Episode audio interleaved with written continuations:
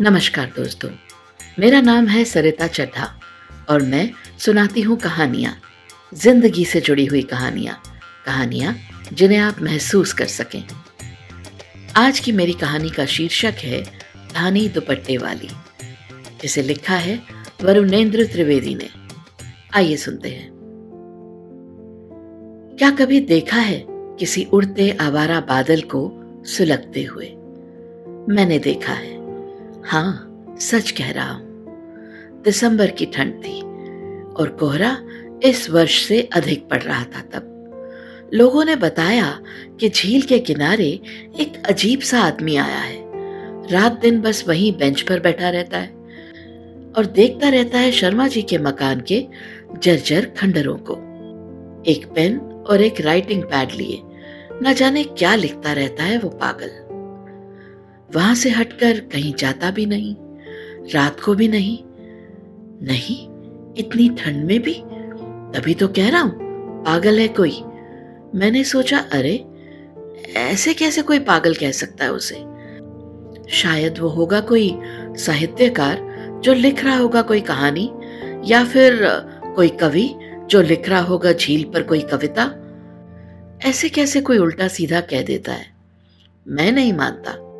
शनिवार को जाकर खुद मिलूँगा, तब पूछूँगा, सर, मैं वरुण वरुण त्रिवेदी, और आप? फिर सब कुछ खुद ही बताएगा वो। ये सब के सब अजीब हैं। कुछ पूछा होगा नहीं। एक बार ढंग से हेलो तक तो बोला नहीं होगा। पागल कहते हैं। मैंने फिर किसी से पूछा, उम्र, यही कोई बावन पचपन के करीब? अच्छा खैर, अगले दिन शनिवार था। सुबह के पाँच बजे ही तैयार होकर मैं बाहर निकल गया। सच में, भयानक ठंड थी। घर से कुछ दूर जब जेबों में हाथ डाले, ख्यालों में यूँ ही चलता रहा, मैं धीरे धीरे झील की ओर दौड़ने लगा। रास्ते में कोई नज़र ही नहीं आ रहा था। गजब का कोहरा था। ऐसे में तो लोग मॉर्निंग वॉक के लिए भी छह या साढ़े छह से पहले नहीं निकलते होंगे। यही सब सोचता मैं धीरे धीरे दौड़ता जा रहा था। कि एक जानी पहचानी आवाज़ ने मेरा ध्यान भंग किया। शोलाम त्रिवेदी साहब, आज बारह जल्दी जाग गया? थापा था वो, सोसाइटी के मेन गेट का चौकीदार। हाँ तापा कैसे हो? एकदम बढ़िया साहब। आपको पता शोला, वो झील के पास एक आदमी अपना जान दे दिया अभी अभी पुलिस का दो तीन गाड़ी उधर गया साहब। क्या? चलो थापा, मिलता हूँ तुमसे बाद में। मेरी दौड़ने की रफ्तार अचानक बढ़ गई। लगभग हाफते हुए मैं झील के पास पहुँचा था। वो बेंच जो ठीक उस खंडर तथा मेरे लिए इतिहास बन चुके किन्हीं शर्मा जी के घर के सामने थी, उस बेंच के पास अच्छी खासी भीड़ लगी थी और पुलिस वाले वहाँ मौजूद लोगों से औपचारिक पूछताछ कर रहे थे। आसपास पन्ने बिखरे थे, कुछ झाड़ियों में भी फंसे फड़फड़ा रहे थे, कुछ तैर रहे थे पानी में और जिनके वो पन्ने थे, वो मुँह औंधाए पड़े थे। अच्छा खासा महँगा कोट पहन रखा था उन्होंने। एक पन्ना उनके बाएँ हाथ के नीचे दबा था और दाहिने हाथ के पास पड़ा था एक सुनहरे रंग का पारकर। ना, शर्त लगा सकता था। अब मैं कि कोई पागल नहीं थे वो। मृत्यु के बाद भी उनके चेहरे की चमक ऐसी थी जैसे कि आजकल की युवा पीढ़ी की नहीं होती। आँखें अभी भी खुली हुई थी। मेरी उत्सुकता ने मुझे रुकने नहीं दिया। मैं देखना चाहता था कि आखिर क्या लिखते थे वो उन पन्नों पर? सर, वहीं रुक जाइए। कुछ छुइएगा नहीं? एक पुलिस वाले ने दूर से मुझे आवाज़ देकर चताया।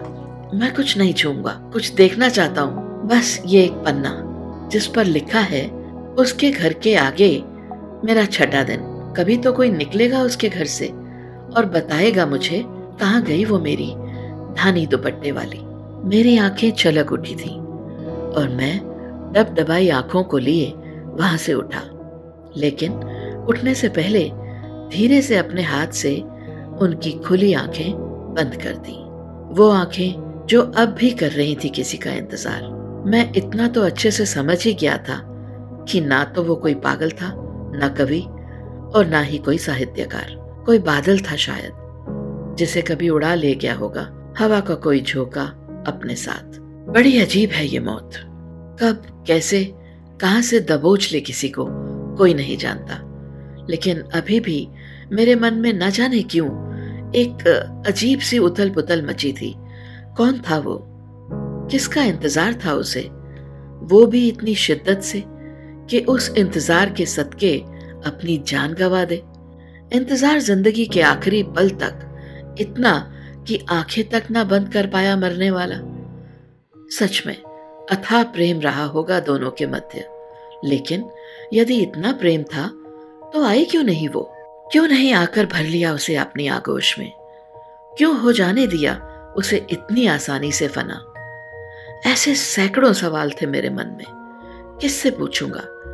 दादाजी? नहीं, वो नहीं जानते होंगे। फिर, पिताजी? हाँ पिताजी ज़रूर जानते होंगे। सब कुछ नहीं तो कुछ ना कुछ ही सही। शाम को पिताजी के दफ्तर से लौटते ही पूछूँगा। यही सब सोचता हुआ मैं घर में घुसा ही था कि पिताजी ने अपने कमरे से आवाज़ दी, क्या हीरो, आज बड़ी जल्दी लौट आए? जी वो बस कुछ नहीं। उन्होंने मुझे अंदर बुलाया और पूछा, क्या हुआ? कुछ ज़रूरत है? जी नहीं। अरे, बताओ तो इतने बुझे से क्यों हो? पहले तो कभी नहीं देखा तुम्हें ऐसे। नहीं, बस वो झील के पास एक आदमी पिछले पाँच छह दिन से बैठा शर्मा जी के मकान को देखता रहता था और कुछ लिखता रहता था। आज वो मर गया। अच्छा खासा पैसे वाला लग रहा था और लोग उसे पागल बता रहे थे। क्या? शिवा? शिवाकांत दीक्षित नाम था उसका। उन्होंने हड़बड़ी में ये प्रश्न किया था। नाम तो किसी को नहीं पता। कौन है ये शिवाकांत? बताऊँगा। पहले मुझे जल्दी से वहाँ ले चलो। इतना कहकर पिताजी सरपट बाहर की ओर तोड़ पड़े।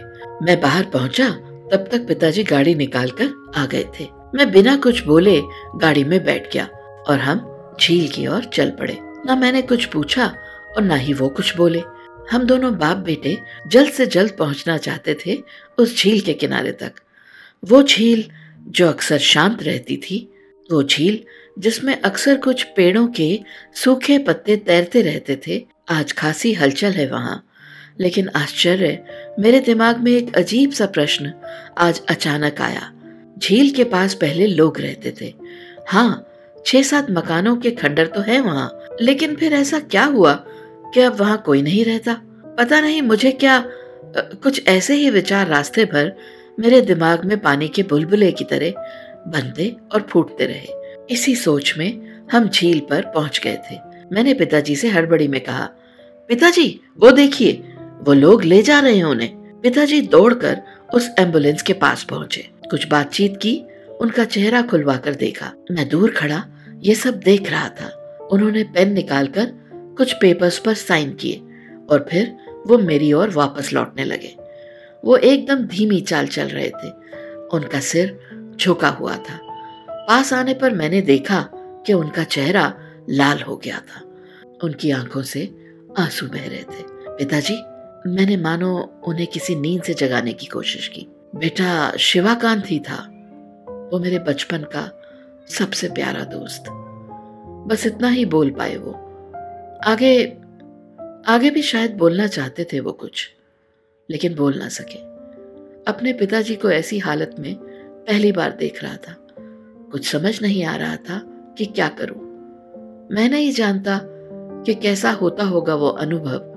जब अपना बचपन का मित्र अपनी आँखों के सामने निर्जीव पड़ा हो। हे ईश्वर, कल्पना करते भी रूह काँप जाती है। जैसे तैसे पिताजी को सीट पर बिठाया और खुद ड्राइविंग सीट पर बैठते हुए उनसे पूछा, घर चलूँ? सरकारी अस्पताल। वहाँ? मेरे इस प्रश्न पर शायद कुछ छल्ला से गए थे वो। पोस्टमार्टम के बाद लावारिस की तरह अंतिम संस्कार नहीं होगा उसका। जितना कह रहा हूँ, उतना करो। मेरे पूछने का उद्देश्य ये नहीं था, लेकिन फिर भी मैं उनकी मनोदशा समझ रहा था। बिना कुछ कहे, मैंने चुपचाप अस्पताल की ओर गाड़ी घुमा दी। कुछ भी मेरे पल्ले नहीं पड़ रहा था अब तक। पिताजी ही शायद काफ़ी कुछ बता सकते थे, लेकिन उस समय मैंने उनसे कुछ पूछना उचित नहीं समझा। अस्पताल में लगभग दो घंटे बाद कुछ औपचारिकताएँ पूरी कर शव प्राप्त हुआ। मृत्यु ठंड के कारण हृदय गति रुकने से हुई थी। मैंने घर पर फ़ोन कर दिया था। पिताजी के कुछ और मित्र अस्पताल में ही आ गए थे। मुक्ति धाम ले जाकर विधान पूर्वक उनका अंतिम संस्कार किया गया। अंतिम संस्कार के बाद सब अपने अपने घर चले गए और हम अपने। घर आने के बाद भी पिताजी काफ़ी चुप थे। उनकी आँखों से आँसू बहते ही जा रहे थे। अजीब सन्नाटा सा था घर में। वहीं दूसरी ओर मेरे मस्तिष्क में युद्ध सा चल रहा था। पिताजी एकदम खामोश सोफे पर बैठे थे। मैं उनके पास जाकर बैठा और पिताजी से पूछ लिया, कौन थे शिवाकांत जी? मेरा बहुत अच्छा दोस्त।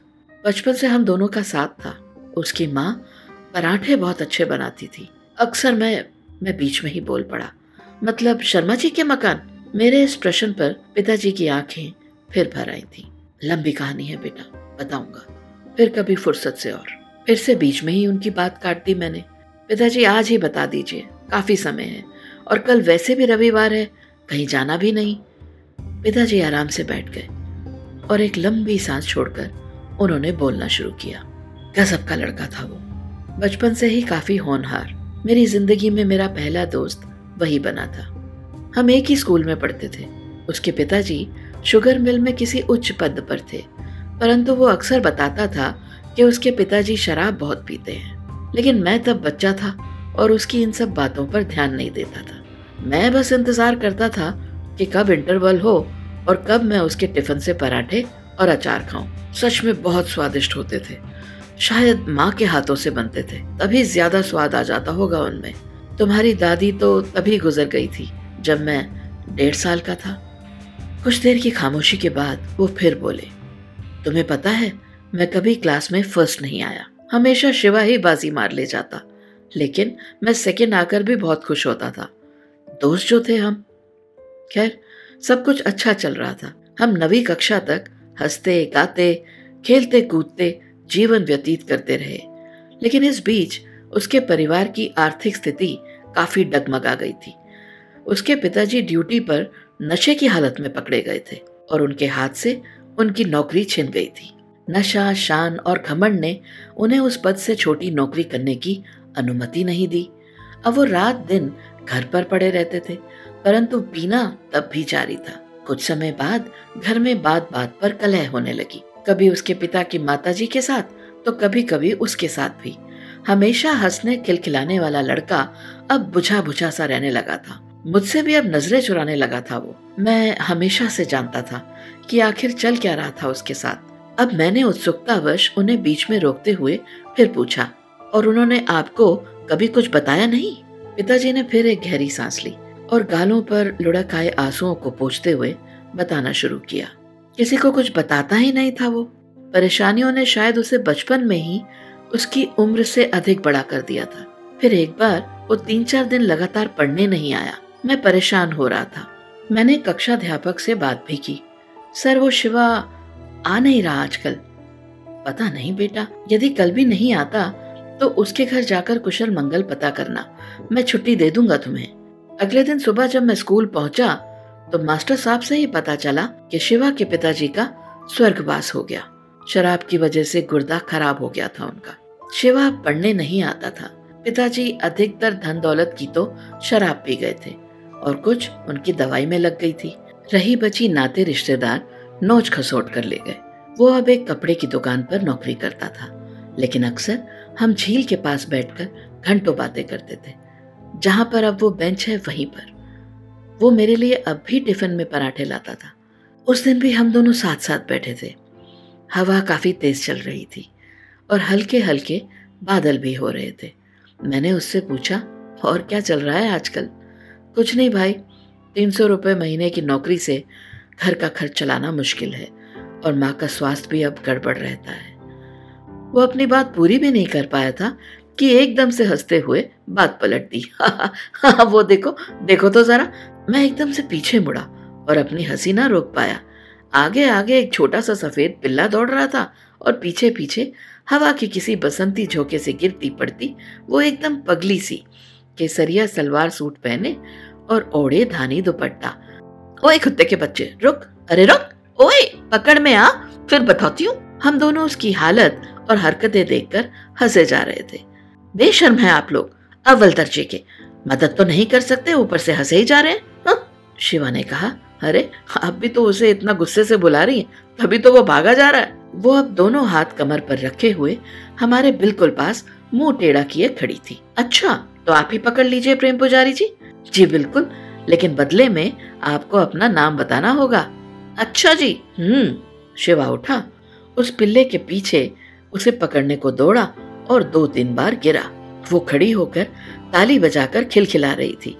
मैं देख रहा था कि शिवा उसे हंसाने के लिए एक आध बार तो जानबूझकर गिर पड़ता और वो भी खिलखिलाकर हंस पड़ती। प्रेम पुजारी, मज़ा आया? वो पिल्ले को पकड़ लाया था। ये लीजिए, बड़ा शैतान है ये। वही तो घर जाके खबर लूँगी इसकी। वो पैर पटकती, नखरे दिखाती, अपने घर की ओर जाने लगी। सुनिए, ओ, धानी दुपट्टे वाली। शिवा ने उसको पीछे से आवाज़ दी। वो फिर पलटी, आँखें टेढ़ी करती, बोली नीलिमा कहते हैं सब हमें। बताइए, कुछ नहीं, बस नाम ही पूछना था। तो वो कुछ शर्मा सी गई और भागती अपने घर चली गई। लेकिन अपने घर के पास जाकर फिर पलटी और शिवा की ओर जीभ निकालकर अपने घर में घुस गई। घायल हो गया था मेरा दोस्त। कुछ छीन सा ले गई थी वो। अब तक खड़ा खड़ा मुस्कुरा रहा था। चले भाई, अब तो चली गई वो भी। मैंने हँसते हुए उससे कहा, चुप रहो यार। और हम दोनों हंस पड़े। अब वो जब भी आता नीलिमा अपनी छत पर खड़ी, उसे निहारती और दोनों ओर से मुस्कुराहटों का आदान प्रदान का सिलसिला चल पड़ा। अनजाने ही दोनों एक दूजे के हो गए। वो दोनों एक दूसरे को चाहने लगे थे। अक्सर मिलना भी हो जाता था, उनका उसी झील के किनारे। वो दोनों साथ बैठे, हँसते, खिलखिलाते और मैं दूर बैठे उन दोनों को खुश देखकर खुश होता था। मेरा दोस्त खुश था। और क्या चाहिए था मुझे? अक्सर कहता था, देख, एक दिन तेरा भाई खूब पैसे वाला बनेगा और ब्याह कर ले जाएगा अपनी उस धानी दुपट्टे वाली को। और मैं उसे चढ़ाने के अंदाज में कहता, नीलिमा कहते हैं सब उसे। हाँ नहीं तो?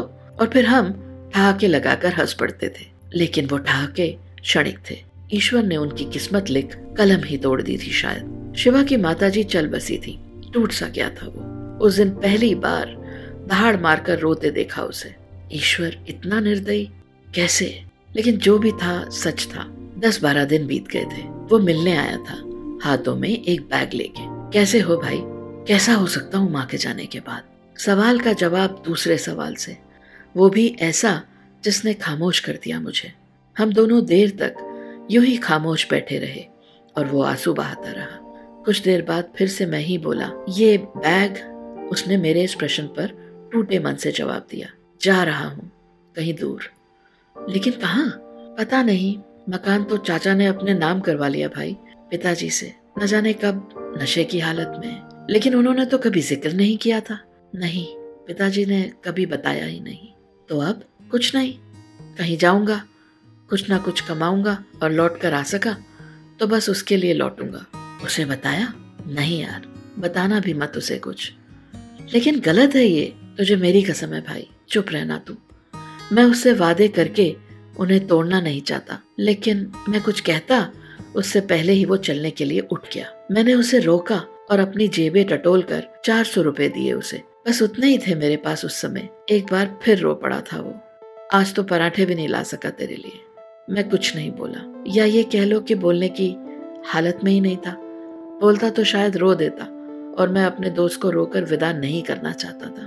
तो जाते जाते एक बार फिर पलट कर बोला, एक ना एक दिन लौटूँगा ज़रूर। बस तुम्हारे और उसके लिए। बस वो गया और उस दिन के बाद से मैं कभी झील पर नहीं गया। नीलिमा ने कई बार मिलने की कोशिश की पर मैं नहीं मिल सका उससे। क्या कहता मिलकर? जब वो उसके बारे में सवाल करती, कुछ दिन बाद नीलिमा की शादी तय हो गई। पता चला था मुझे, शहर के एक नामी खानदान का इकलौता लड़का था। शादी वाले दिन ही अपने कमरे के पंखे से झूलती पाई गई वो, उसी धानी दुपट्टे को गले में डालकर। इंतज़ार में पथराई आँखें लेकर मिट्टी बन चली गई थी वो, धानी दुपट्टे वाली। समाज और शहर ने उसके माता पिता का जीना दुर्भर कर दिया और वो शहर छोड़कर चले गए, हमेशा हमेशा के लिए। पिताजी इतना कहकर फिर से रो पड़े, लेकिन मेरा दोस्त लौट कर आया था उसी के लिए।